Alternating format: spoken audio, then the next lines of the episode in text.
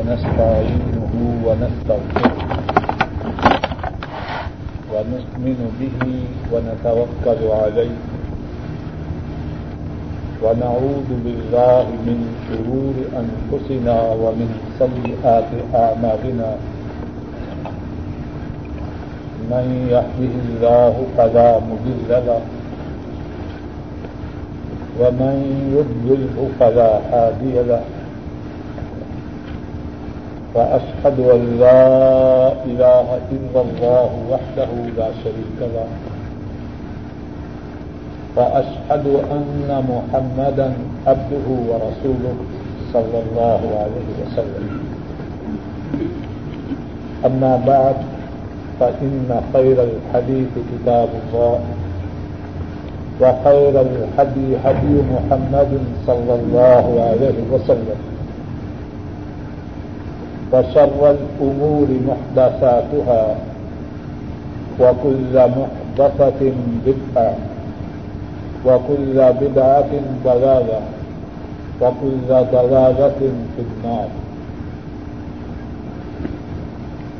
اللهم صل على محمد وعلى آل محمد كما صليت على إبراهيم.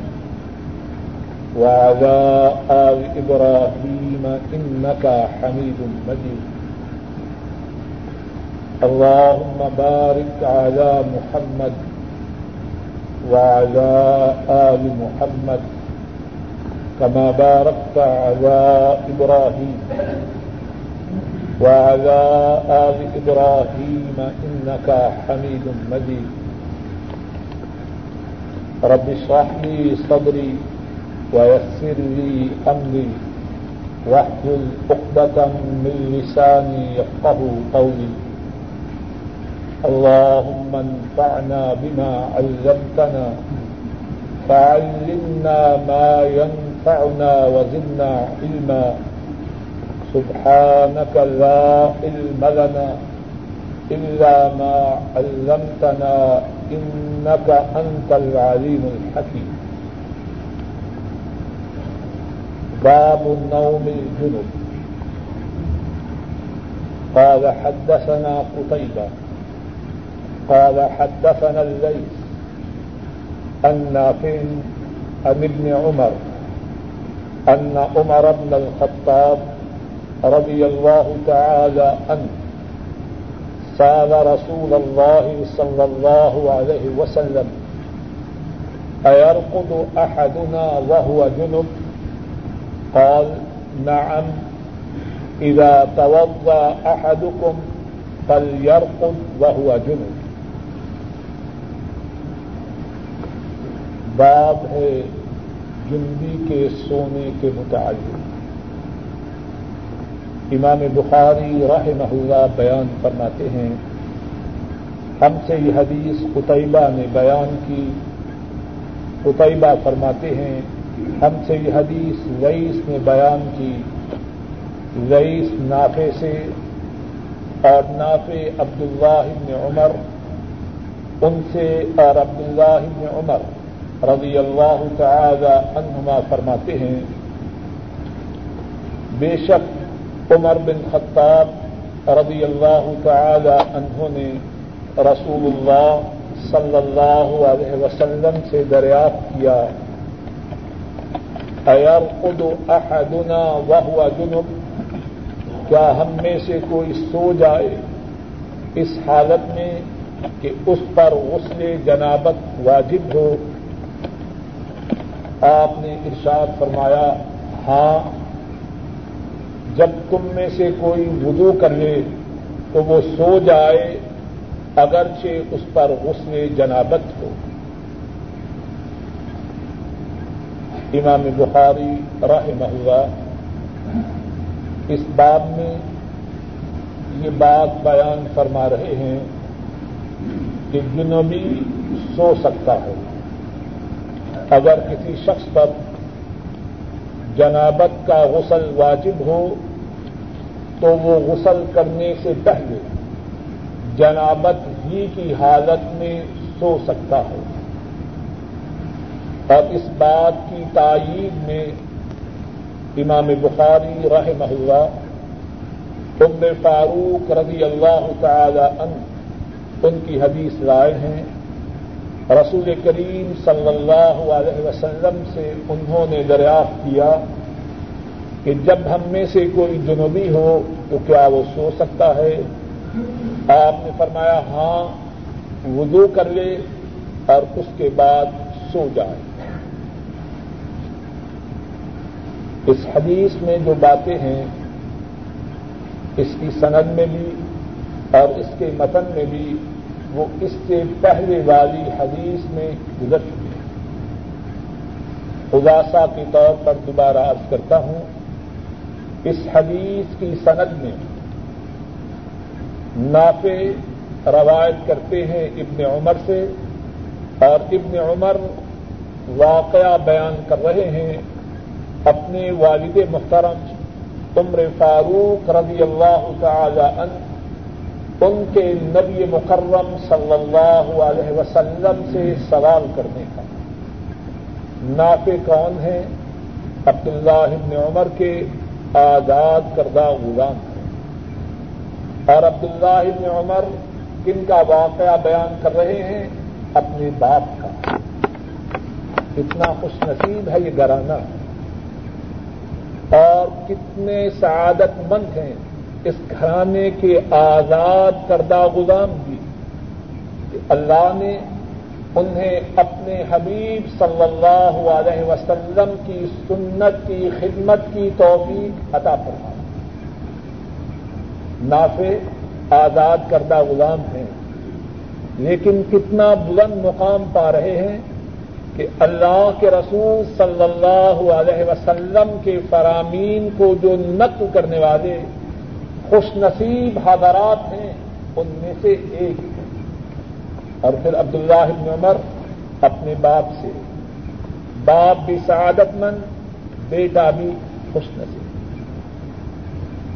اور اس حدیث میں جو باتیں ہیں، ان میں سے ایک بات یہ ہے، حضرات صحابہ دین کے معاملہ میں انہیں جس بات سے آگاہی نہ ہوتی، رسول کریم صلی اللہ علیہ وسلم سے سوال کرتے ہیں۔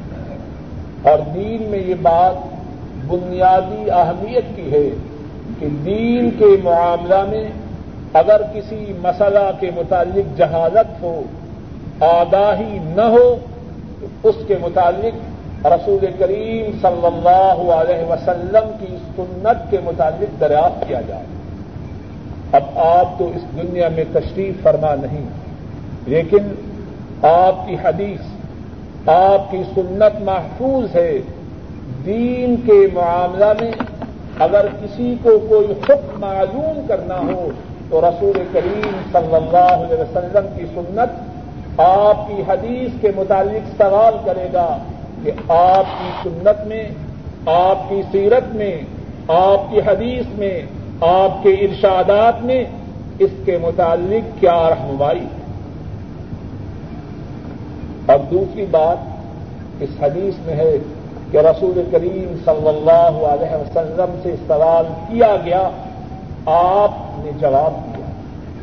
علماء امت جو نبی مکرم صلی اللہ علیہ وسلم کے وارث ہیں آپ کے جانشین ہیں، ان کی بھی یہ ذمہ داری ہے، جب دین کے متعلق ان سے سوال کیا جائے اور انہیں اس سوال کا علم ہو، تو وہ بھی سوال کرنے والے کی رہنمائی کریں۔ ایک اور بات اس حدیث میں یہ ہے کہ اگر کسی شخص پر غصے جنابت ہو، تو وہ سونے سے پہلے وضو کر لے۔ آپ نے فرمایا، جب تم میں سے کوئی وضو کر لے اور اس پر غصے جنابت واجب ہے، وضو کر لے تو پھر سو جائے حضرت صلی اللہ علیہ وسلم کا طریقہ مبارک بھی یہی تھا، جب آپ پر غسل جنابت واجب ہوتا، آپ اگر فوراً غسل نہ کرتے تو وضو کرنے کے بغیر نہ سوتے۔ وضو کرتے، پھر اس کے بعد سو جاتے۔ حضرت صلی اللہ علیہ وسلم کی صحابی، حضرت شداد ابن اوس رضی اللہ تعالی عنہ بیان کرتے ہیں۔ اور ان کا یہ بیان امام ابن ابی شیبہ رحمہ اللہ نے اپنی کتاب المصنف میں نقل فرمایا ہے۔ فرماتے ہیں کہ جو وضو ہے، یہ آدھا غسل ہے۔ اگر غسل جنابت نہیں کیا، لیکن وضو کر لیا تو آدھا غسل کر یہاں ایک اور بات قابل توجہ یہ ہے کہ جنابت کے غسل کے واجب ہونے کے باوجود بدو کے بعد سونے کی اجازت ہے، لیکن اس اجازت کا مقصد یہ نہیں کہ آدمی اپنی مرضی سے جتنا چاہے غسل کو لیٹ کر دے۔ رات کو مجھ سے جنابت واجب ہوا۔ سونے کی اجازت ہے، وضو کیا، سو گیا۔ اب فجر کی نماز کا وقت ہے۔ اب کہتا ہے ٹھیک ہے جی جب سورج نکلے گا تب غصے جنابت کرو۔ ایسا کرنا درست نہیں۔ غسل کو تاخیر کرنے کی جو اجازت ہے، وہ محدود ہے، غیر محدود نہیں امام ابو داود رحمہ اللہ بیان فرماتے ہیں، حضرت علی رضی اللہ تعالی عنہ اس حدیث کے راوی ہیں۔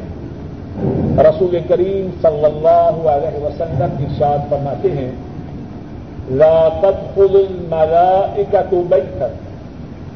فیہ کلب ولا صورت ولا جنب جس گھر میں کتا ہو یا تصویر ہو یا جنوبی ہو، اس گھر میں فرشتے داخل نہیں ہوتے۔ اللہ کی رحمت کے فرشتے اس گھر میں داخل نہیں ہوتے جن میں سے تین میں سے کوئی ایک چیز ہو۔ کتا تصویر اور جنوبی تو یہاں جنوبی سے مراد کون ہے؟ ایک شخص، اس پہ غصے جنابت واجب ہوا، وضو کیا، سو گیا، کہ فجر کی نماز سے پہلے اٹھ کے غسل کر دوں گا۔ یہ جنوبی مراد نہیں۔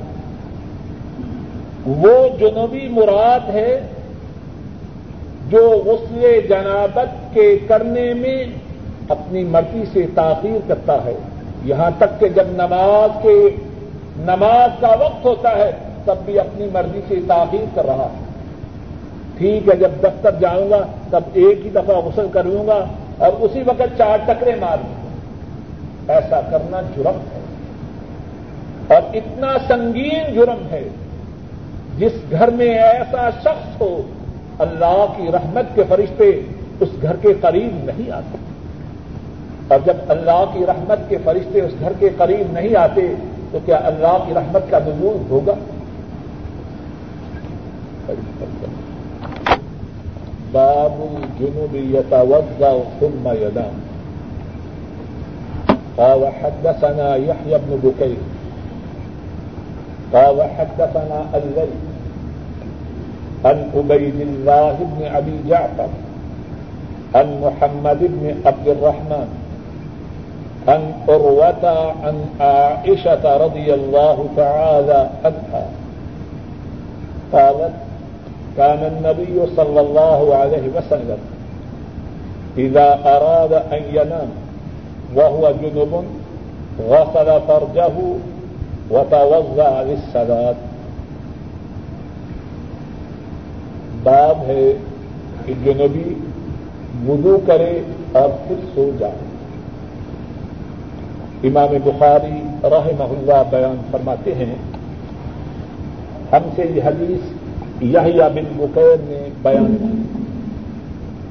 اور یحییٰ فرماتے ہیں، ہم سے یہ حدیث لئیس نے بیان کی اور رئیس عبید اللہ بن ابی جافر سے اور عبید اللہ محمد بن عبد الرحمان سے اور محمد بن عبد الرحمان عروا سے۔ اور عروا اپنی خالہ محترمہ عائشہ صدیقہ رضی اللہ تعالی عنہا سے روایت بیان کرتے ہیں۔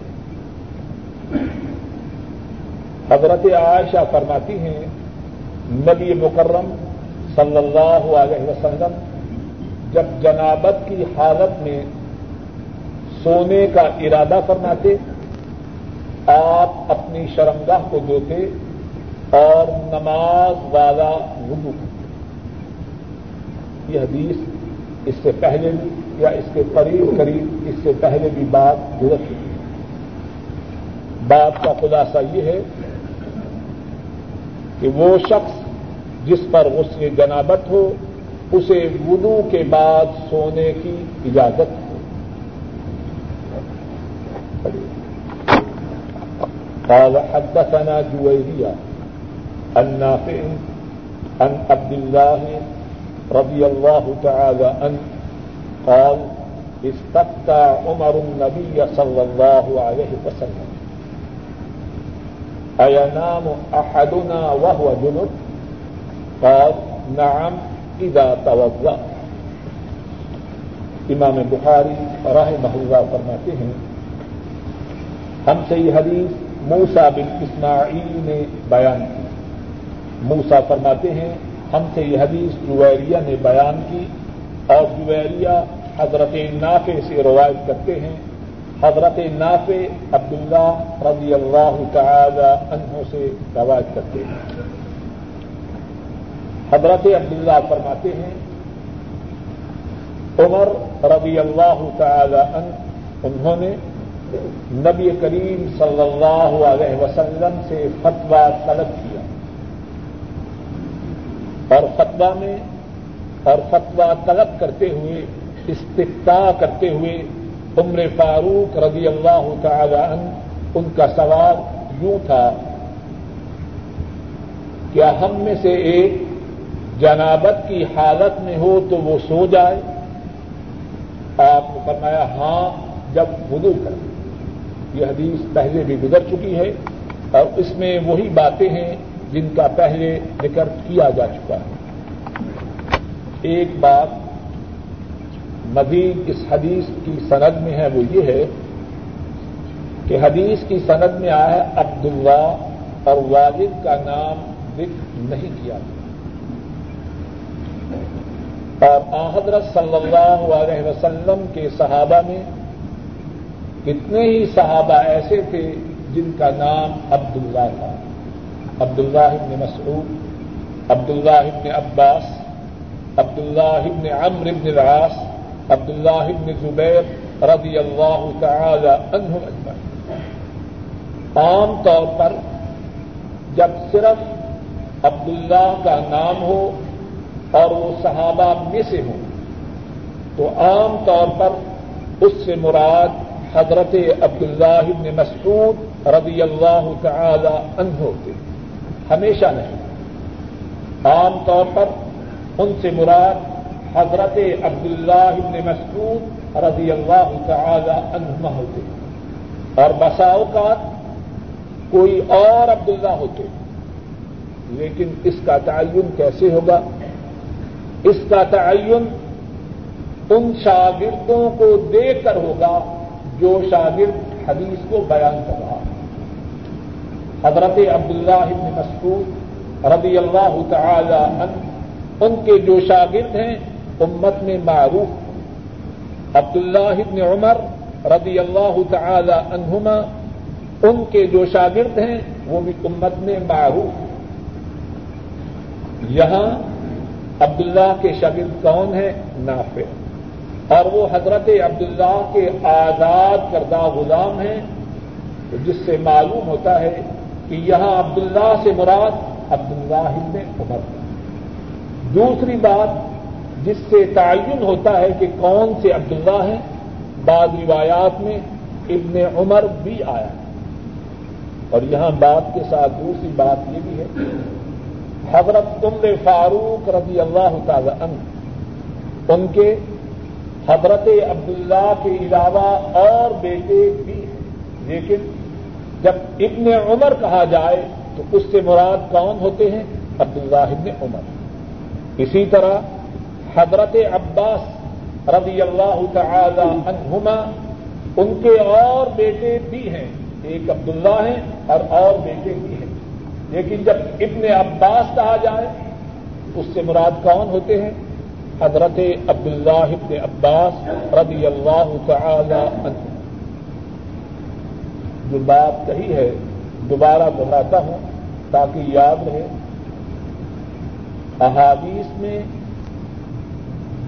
جب صرف عبداللہ کا لفظ آئے، اس سے مراد کون سے صحابی عبداللہ ہیں؟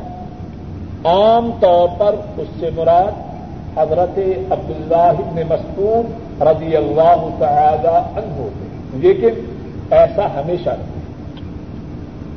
اب اس روایت میں عبداللہ کا لفظ ہے، مراد کون ہے؟ بولیے، عبداللہ ابن عمر۔ تو تعین کیسے ہوگا؟ دو طریقے سے۔ ایک، ان کے شاگردوں کو دیکھ کر۔ نمبر دو، دیگر روایات کو دیکھ کر۔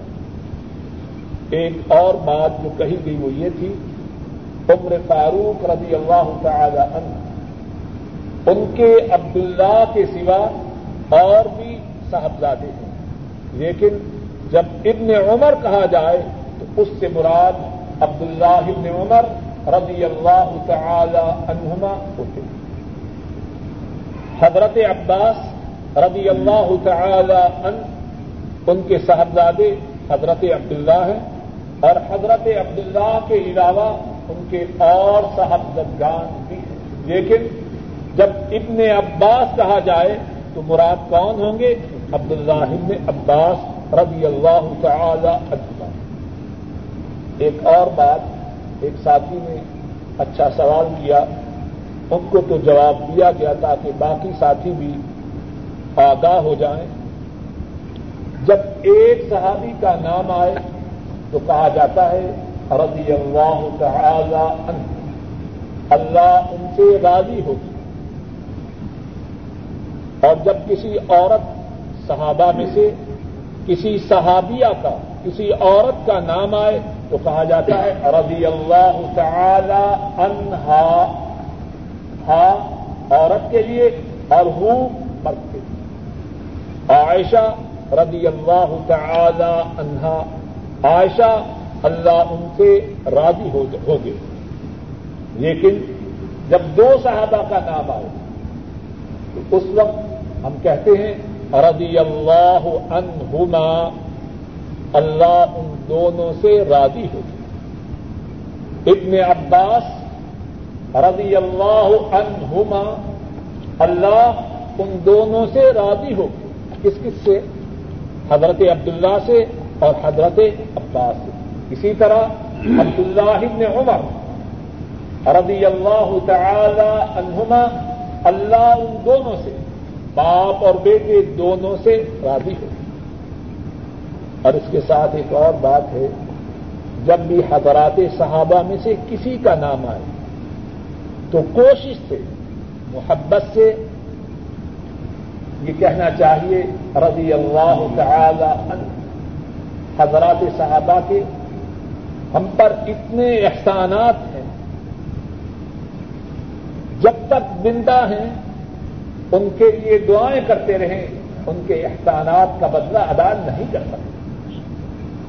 رسول مکرم صلی اللہ علیہ وسلم سے دین کس نے سیکھا؟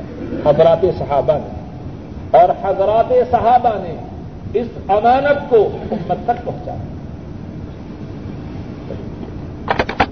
قال حدثنا عبد الله بن يوسف قال أخبرنا مالك عن عبد الله بن دينار، عن عبد الله بن عمر رضي الله تعالى عنهما،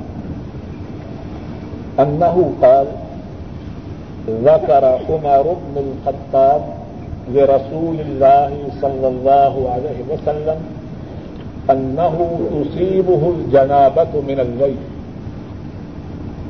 فقال له رسول الله صلى الله عليه وسلم توضا واغسل ذكرك ثم نم. امام بخاری رحمہ اللہ بیان فرماتے ہیں، ہم سے یہ حدیث عبداللہ ابن یوسف نے بیان کی۔ عبداللہ ابن یوسف فرماتے ہیں، ہمیں یہ حدیث امام مالک راہ محلہ نے بتایا اور امام مالک عبداللہ ابن دینار سے اور عبداللہ ابن دینار، حضرت عبداللہ ابن عمر رضی اللہ تعالی عنہما سے یہ حدیث بیان کرتے ہیں۔ حضرت عبداللہ ابن عمر رضی اللہ تعالی عنہما نے فرمایا، عمر بن خطاب رضی اللہ تعالی عنہ، انہوں نے رسول اللہ صلی اللہ علیہ وسلم سے گزارش کی کہ رات کو ان کو جنابت ہو جاتی ان پر غسل جنابت واجب آ جاتا ہو جاتا۔ رسول اللہ صلی اللہ علیہ وسلم نے عمر رضی اللہ تعالی عنہ سے فرمایا، وضو کر، اپنی شرمگاہ کو دو اور پھر سو جاؤ۔ یہ حدیث پہلے بھی گزر چکی ہے۔ شاید کسی کے دل میں خیال پیدا ہو کہ بار بار ایک ہی حدیث کو ذکر کرنے کا کیا فائدہ ہے۔ امام بخاری راہ محلہ جب کسی حدیث کو ایک دفعہ سے زیادہ دفعہ بیان کرتے ہیں تو بغیر مقصد کے بیان نہیں۔ حدیث کو دوبارہ بیان کرنے میں کتنے ہی فائدے ہیں؟ ایک دو باتیں آپ کے سامنے رکھنے کی کوشش کرتا ہوں، شاید کہ کچھ بات سمجھا سکوں۔ ایک فائدہ یہ ہے کہ ہر دفعہ امام بخاری نے میرے سامنے دو صفوں میں یہی حدیث تین دفعہ آئی ہے۔ تینوں دفعہ حدیث کی سند میں راوی مختلف ذرا بات کو سمجھنے کی کوشش کی تینوں دفعہ حدیث میں راوی مختلف ہے اب ایک بات جب ایک شخص بتلائے کتنا سچا ہو اور اس سے یقین پیدا ہو جائے، اب وہی بات جب کوئی دوسرا شخص آ کے بتلائے اور وہ بھی سچا ہو، تو یقین میں اضافہ ہوتا ہے کہ اور وہی بات ایک تیسرا شخص آ کے بتلائے اور وہ بھی سچا ہے۔ تو یقین میں اور اضافہ پیدا ہوتا ہے کہ بولیے۔ تینوں دفعہ یہ حدیث جو بیان کی گئی ہے، ہر بار کچھ نہ کچھ نیر آتی ہے۔ اب ذرا دیکھیے آخری حدیث کو۔ حضرت عبداللہ ابن عمر، ان سے یہ حدیث کس نے بیان کی؟ بولیے۔ عبداللہ ابن عبداللہ ابن دینار۔ اس سے پہلے جو حدیث ہے، اس میں یہ حدیث حضرت عبداللہ سے کس نے بیان کی؟ حضرت نافع۔ اب ایک عبداللہ ابن دینار ہم کو بتلا رہے ہیں کہ انہوں نے اس حدیث کو حضرت عبداللہ ابن عمر سے لیا۔ اور یہی بات حضرت نافع بتلا رہے ہیں کہ انہوں نے بھی یہی بات عبداللہ ابن عمر رضی اللہ تعالی عنہما سے سنی۔ اب ایک بات جب دو سچے بیان کریں، دو سچے، دو ستا دو عادل، دو حافظ، دو ضابط، دونوں میں سے ہر ایک سچا ہو، ہر ایک ضابط ہے، ہر ایک عادل ہے۔ لیکن جب ایک کی بجائے دو ہو تو بات میں قوت زیادہ ہوتی ہے کہ اب پھر دیکھیے جو تیسری روایت ہے۔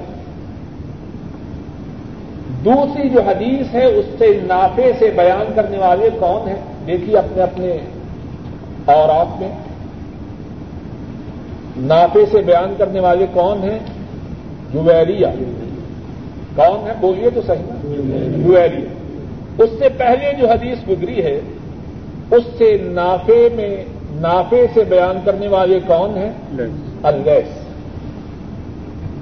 لیس ستا ہیں عادل ہیں ضابط ہیں سب باتیں ہیں۔ لیکن بجائے اس کے کہ وہ ایک ہوں ان ایسا یا ان سے زیادہ سکھا یا ان سے کچھ کم سکھا لیکن وہ بھی سچا ہے وہ بھی عادل ہے وہ بھی ضابط ہے۔ اس کا حافظہ بھی درست ہے۔ جب ریس کے ساتھ جویریا بھی ہو، تو بعد میں اور زیادہ زور پیدا ہوگا کہ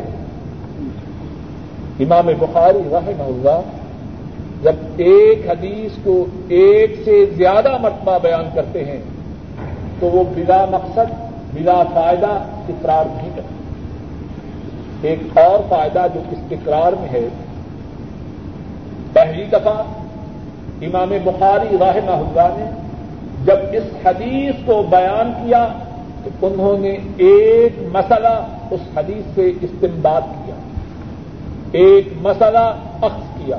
اور وہ مسئلہ کیا تھا؟ باب نو مل جنوب کہ جنوبی آدمی سو سکتا کتنی ترتیب اور تنظیم ہے۔ بات کو واضح کر کے انتہائی مرتب اور منظم طریقے سے بیان کیا جا رہا ہے۔ علماء امت نے دین کو امت تک پہنچانے میں کوئی کمی نہیں چھوڑی۔ اب امت مانے یا نہ مانے، عمل کرے یا نہ کرے، اس کی اپنی خوش نصیبی یا بن سکتی غور کیجیے کتنی تنظیم و ترتیب ہے۔ پہلی دفعہ حدیث کو بیان کیا، اس سے ایک مسئلہ اخذ کیا، اور وہ کیا ہے؟ باب نومل جنوب کہ جنوبی آدمی سو سکتا اور بات ختم۔ اب دوسری دفعہ جب حدیث کو بیان کیا، بیٹا پیچھے ہٹ جاؤ۔ خواتین بچوں کو پیچھے کھینچ لو دوسری دفعہ جب اس حدیث کو لائے، تو کچھ بات اور اخذ کر رہے ہیں۔ اور وہ کیا ہے؟ باب الجنوب یتا وقت سما یا نام اللہ اللہ کی کروڑوں رحمتیں ہوں امام بخاری کا بچہ ہو پہلی میں یا نسلی میں. سبق تو اسے سارا پڑھانا ہے، لیکن تھوڑا تھوڑا کر کے پڑھاتے اور اگر ایک لفظ بچے کو اس کے سمجھنے میں بھی دقت ہو، تو ماں باپ اس لفظ کے بھی حصے کرتے ہیں۔ اس لفظ کے بھی حصے کرتے ہیں۔ کتاب۔ کاف۔ تے الف۔ باپ کیٹ سی۔ ایک ٹی الگ الگ پکڑتے ہیں۔ اس لیے کہ بچہ کے ذہن میں بات اتر جائے۔ اور ساری زندگی پہلا پڑھا ہوا اس کے کام آئے۔ اللہ کی رحمتیں ہوں امام بخاری پر۔ کس طرح بات سمجھا رہے ہیں؟ پہلے باب میں، پہلے چیپٹر میں یہ فرمایا، جو نبی سو سکتا ہے، بات ختم چھوٹا سا سبق ہے۔ اب کوئی یاد نہ رکھے تو اس کی اپنی بد نصیب اب اس کے بعد جو نیا سبق ہے، وہ کیا ہے؟ باب الجنوب یتا وزا سکما یا نام باب ہے اس بارے میں جنبی وضو کرے پھر سوئے۔ چھوٹا چھوٹا سبق ہے پہلے باب میں سونے کی اجازت۔ دوسرے باب میں سونے سے پہلے کا جو ادب ہے، وہ بتلایا جا رہا ہے۔ کہ سونے سے پہلے وضو کرنا۔ بات یہ ہے، دیکھیے اپنے اپنے اوراق کو۔ وضو کر اور اپنی شرمگاہ کو دو۔ سوال یہ ہے کیا پہلے وضو کرنا ہے یا پہلے شرمگاہ کو دھونا ہے؟ جواب یہ ہے پہلے شرمگاہ کو دھونا ہے، پھر وضو کرنا ہے۔ یہاں ترتیب کا بیان کرنا مقصود ہے۔ باب ابل تقل خطانہ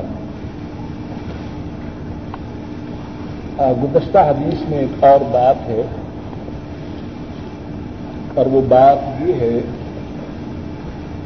کہ جب دین کا مسئلہ دریافت کرنا ہو تو اپنی وہ بات جس کو عام طور پر بیان کرتے ہوئے ہچکچاہٹ ہو، دین کے مسئلہ کو معلوم کرنے کے وقت اس ہچکچاہٹ کو اپنے سے دور کر لینا چاہیے۔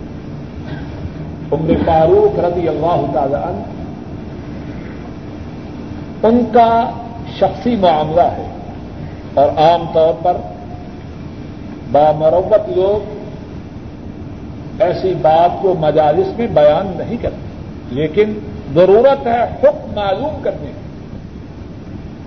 اس سے یہ اس کی بات معلوم ہوتی ہے کہ اگر بات کا تعلق ہو دین کے سمجھنے سے، تو اس وقت شرم دین کی سمجھ کی راہ میں رکاوٹ نہ بنے۔ باب عزل تقل خطانہ حدثنا معاذ بن فضالة قال حدثنا هشام. ها، وحدثنا أبو النعيم عن هشام، عن قتادة، عن الحسن، عن أبي رافع، عن أبي هريرة رضي الله تعالى عنه. عن النبي صلى الله عليه وسلم قال إذا جلس بين شعبها الأربع ثم جهرها فقد وجب الغسل. باب ہے اس بارے میں کہ جب دونوں خطان مل جائیں، اس وقت کیا کرنا ہے؟ امام بخاری راہ محلہ فرماتے ہیں، ہم سے یہ حدیث معاذ بن فضالہ نے معاذ بن فضالہ نے بیان کی۔ اور معاذ بن فضالہ فرماتے ہیں، ہم سے یہ حدیث ہشام نے بیان کی۔ اس کے بعد امام بخاری فرماتے ہیں ہاں اس سے مراد ہے تحویلہ۔ کیا مقصد؟ وہ حد ابو نعیم۔ اور ہم سے بیان کیا ابو نعیم نے، اور ابو نعیم روایت کرتے ہیں ہشام سے۔ ابھی میں بعد میں انشاءاللہ بیان کروں گا کہ اس سے کیا مراد ہے جو ہا آیا ہے۔ اور ابو نعیم بیان کرتے ہیں ہشام سے، ہشام قطادہ سے، قطادہ حسن سے، اور حسن ابو رافع سے۔ اور ابو رافع حضرت ابو حریرا رضی اللہ تعالی عنہ سے۔ اور حضرت ابو حریرا رضی اللہ تعالی عنہ روایت کرتے ہیں نبی مکرم صلی اللہ علیہ وسلم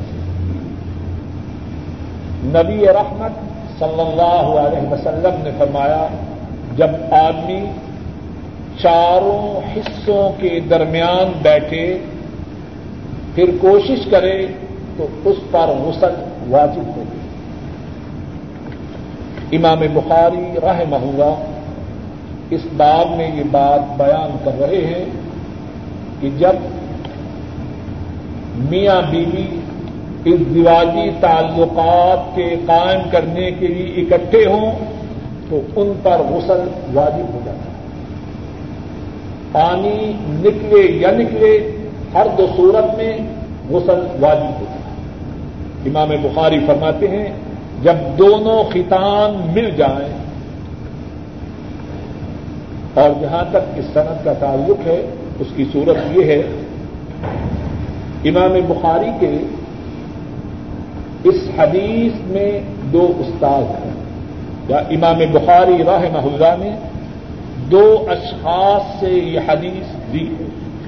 ایک حضرت معاذ بن فضالہ ہے اور دوسرے ابو نعیم ہے۔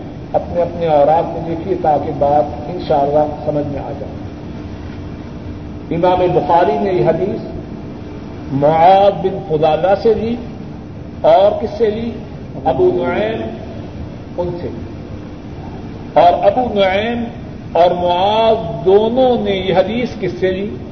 اشارہ سے۔ اس طرح بات بنتی ہے۔ امام بخاری کے دو استاد ہیں معاذ اور ابو نعیم اور ان دونوں کے استاد حضرت ہشام ہیں۔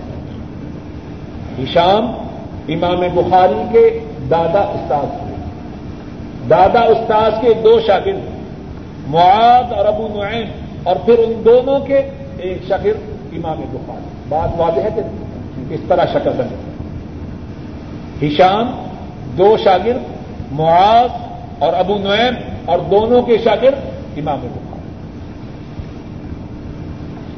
اور حضرت ہشام بیان کرتے ہیں قطادہ سے۔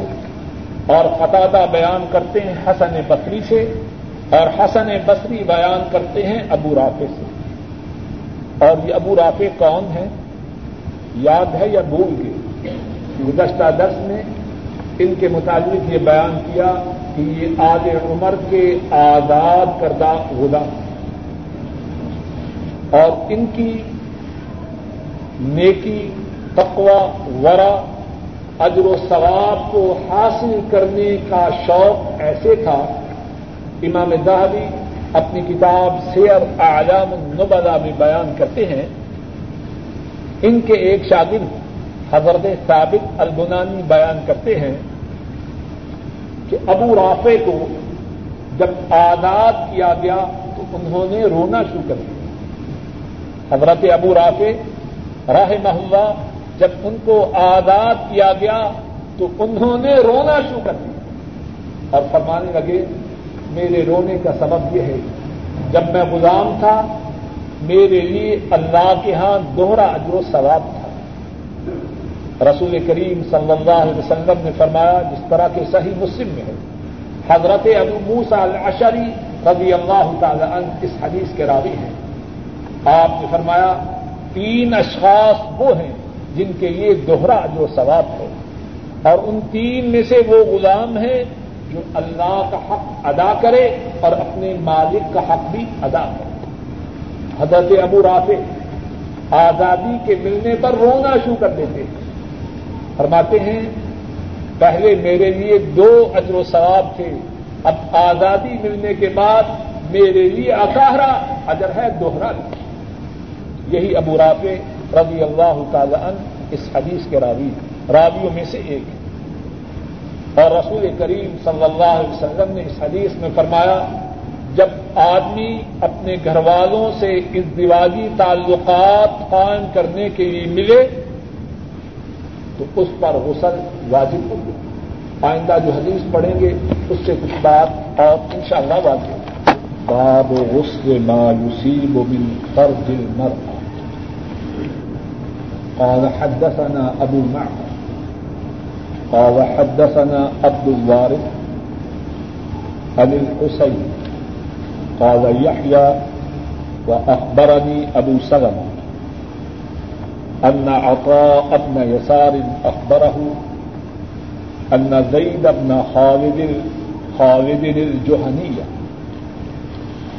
أخبره أنه سأل عثمان بن عفان رضي الله تعالى عنه فقال أرأيت إذا جامع الرجل امرأته فلم يم قال عثمان رضي الله تعالى عنه يتوضأ كما يتوضأ للصلاة ويغسل ذكره قال عثمان رضي الله تعالى عنه سمعته من رسول الله صلى الله عليه وسلم. فسألت عن ذلك علي بن أبي طالب والزبير بن العوام والزبير بن العوام وطلحة بن عبيد الله وأبي بن قاب رضي الله تعالى عنهم أجمعين فأمروه بذلك قال يحيى وأخبرني أبو سلم أن عروة بن الزبير أخبره أن أبا أيوب أخبره أنه سمع ذلك من رسول الله صلى الله عليه وسلم. باب ہے عورت کی شرمگاہ سے جو چیز پہنچے اس کو دھونا. امام بخاری راہ محلہ بیان فرماتے ہیں، ہم سے یہ حدیث ابو معمر نے بیان کی۔ ابو معمر فرماتے ہیں، ہم سے یہ حدیث عبد الوارث نے بیان کی۔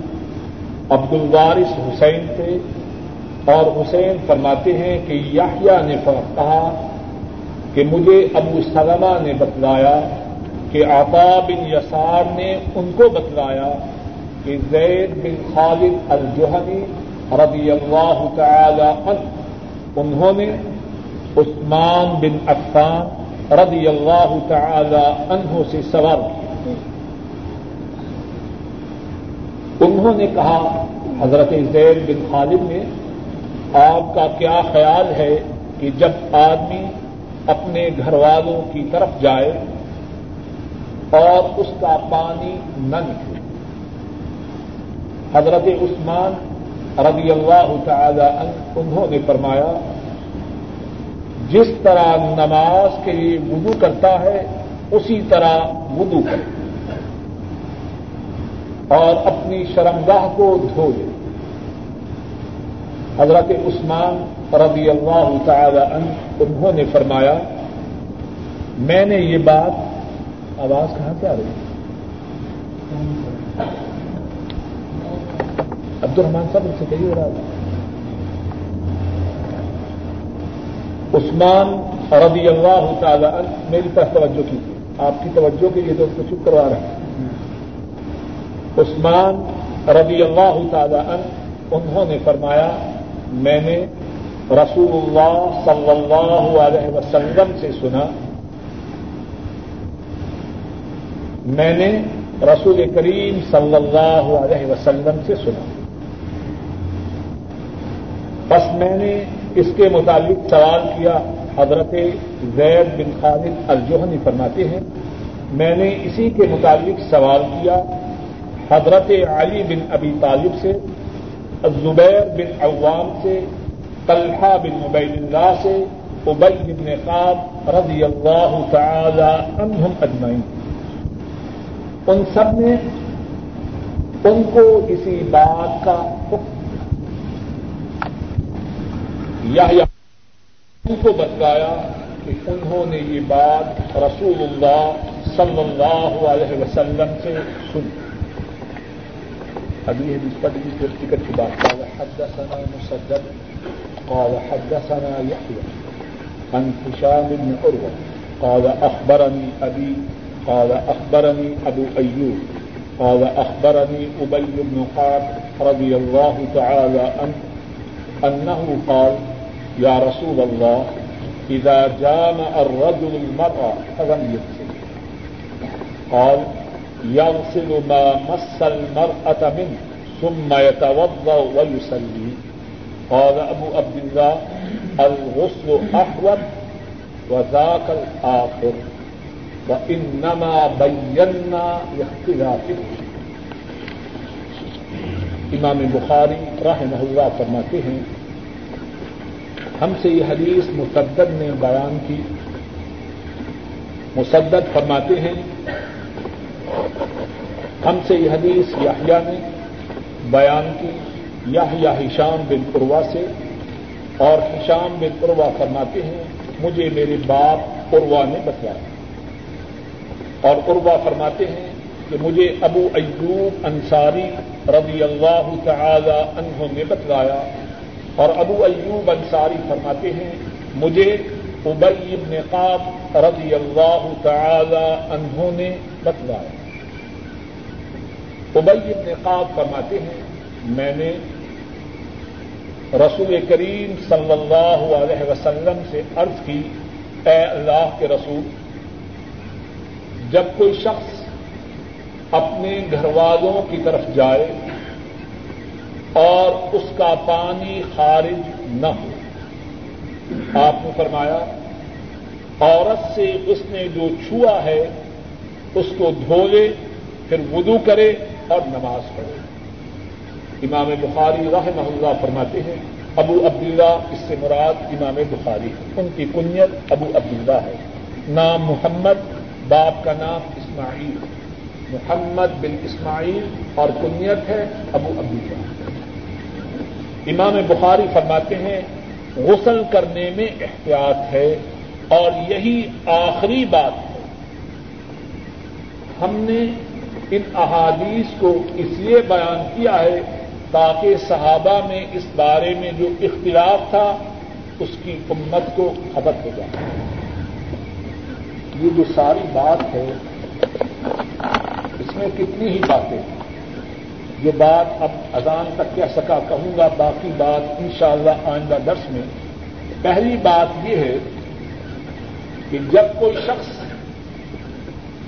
اپنے گھر والوں کی طرف جائے اور اس کا پانی نہ نکلے، تو اسے کیا کرنا؟ ہے جواب یہ ہے، ابتدائی اسلام میں پہلے یہ حکم تھا کہ جب تک پانی نہ نکلے تب تک غسل کرنا ضروری تھا پھر حضرت صلی اللہ علیہ وسلم نے یہ حکم ارشاد فرمایا کہ جب بھی اپنے گھر والوں کی طرف جائے، پانی نکلے یا نہ نکلے، اس پر غسل کرنا ضروری ہے۔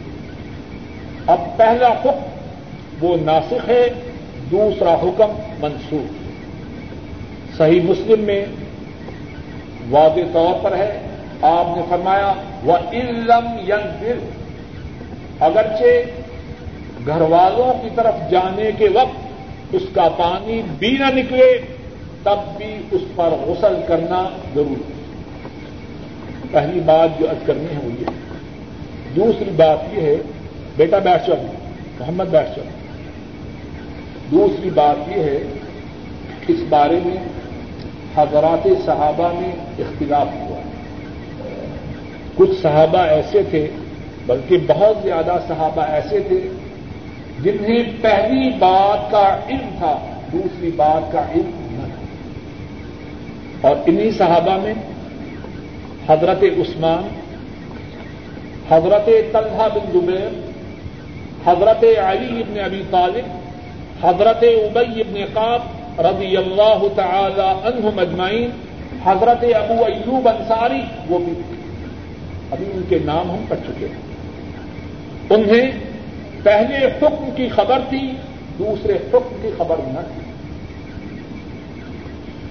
ایک روایت میں ہے، اور یہ روایت علامہ عینی نے اپنی کتاب امدت القاری میں نقل کی ہے، اور انہوں نے یہ روایت مصنف ابن ابی شیبہ سے حضرت رفا بن رافی بیان کرتے ہیں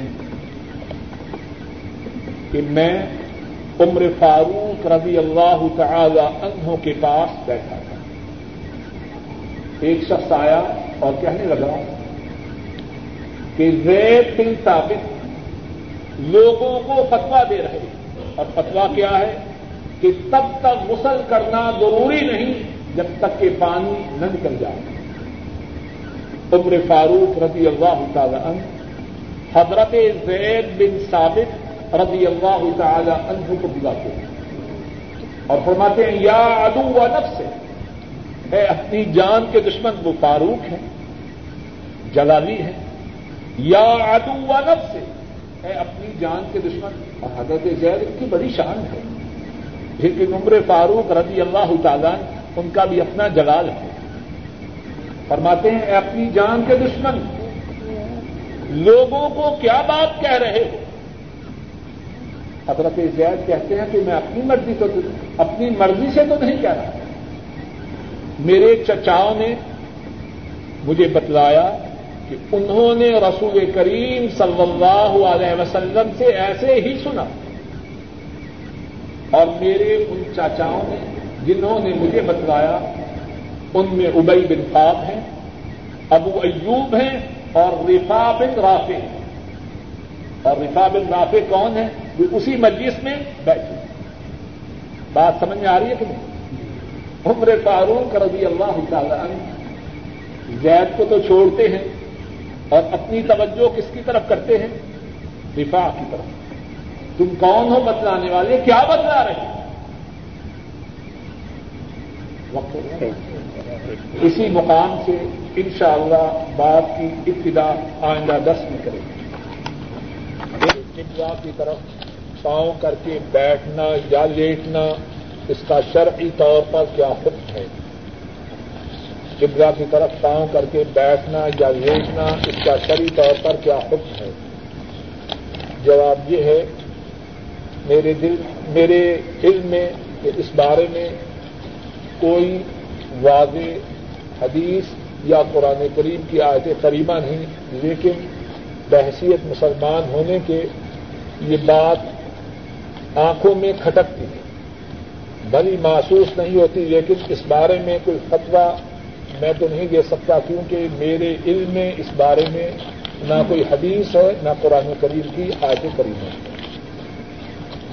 دوسرا سوال یہ ہے کہ بغیر وضو کے قرآن پاک پڑھنا اس کا کیا حکم ہے؟ قرآن پاک پڑھنے کی دو صورتیں ہیں۔ ایک صورت قرآن پاک کو ہاتھ میں لے کر اور ایک قرآن پاک کو زبانی پڑھنا ہے۔ جہاں تک قرآن پاک کو زبانی اپنی یاد سے، اپنے حف سے پڑھنے کا تعلق ہے، آدمی بغیر وضو کے پڑھ سکتا ہے۔ جہاں تک قرآن پاک کو ہاتھ میں لے کر پڑھنے کا تعلق ہے، اس بارے میں علماء کی دو رائے ایک رائے یہ ہے کہ قرآن پاک جب بھی پڑھا جائے باوضو ہو کے ہاتھ میں لے کے جب پڑھا جائے تو باوضو ہو کے پڑھا جائے۔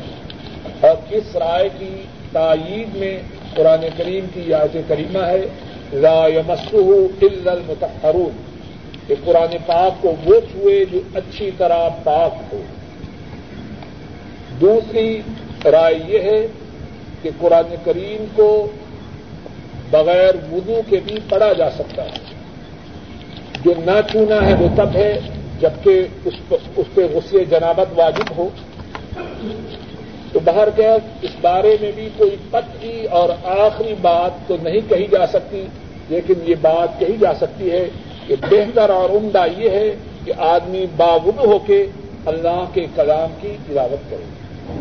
اور یہ بات تو معلوم ہے کہ باغدو ہونا اس کی ویسے ہی بڑی اجر و قبیلت ہے۔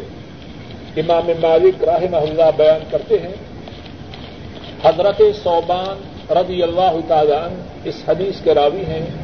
رسول کریم صلی اللہ علیہ وسلم نے فرمایا وَعَلَمُوا أَنَّ خَيْرَ أَعْمَالِكُمُ الصَّلَاةُ وَلَا يُحَافِظُ عَلَى الْوُضُوءِ إِلَّا مُؤْمِنٌ.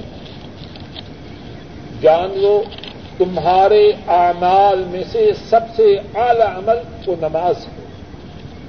تمہارے اعمال میں سے سب سے اعلی عمل وہ نماز ہے اور وضو کی حفاظت وہی کرتا ہے جو مومن ہے۔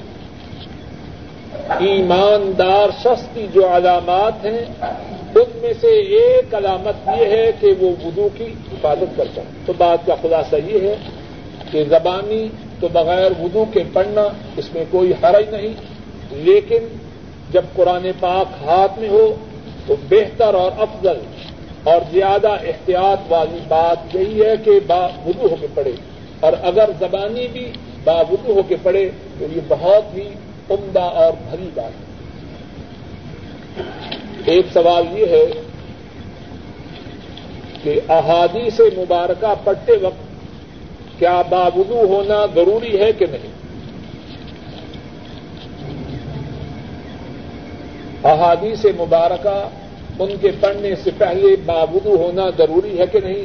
جواب یہ ہے، میرے علم میں کوئی ایسی حدیث یا قرآن کریم کی آیت مبارکہ نہیں، جس میں یہ آیا ہو کہ احادی سے مبارکہ کے پڑھتے وقت باوضو ہونا ضروری لیکن بھلی، عمدہ اور اچھی اور پیاری بات یہی ہے کہ جب رسول کریم صلی اللہ علیہ وسلم کے فرامین کو پڑھا جائے پڑھایا جائے تو مسلمان باود ہو، لیکن باود ہونا پڑھنے، پڑھانے کے لیے ضروری اور سچ ہے۔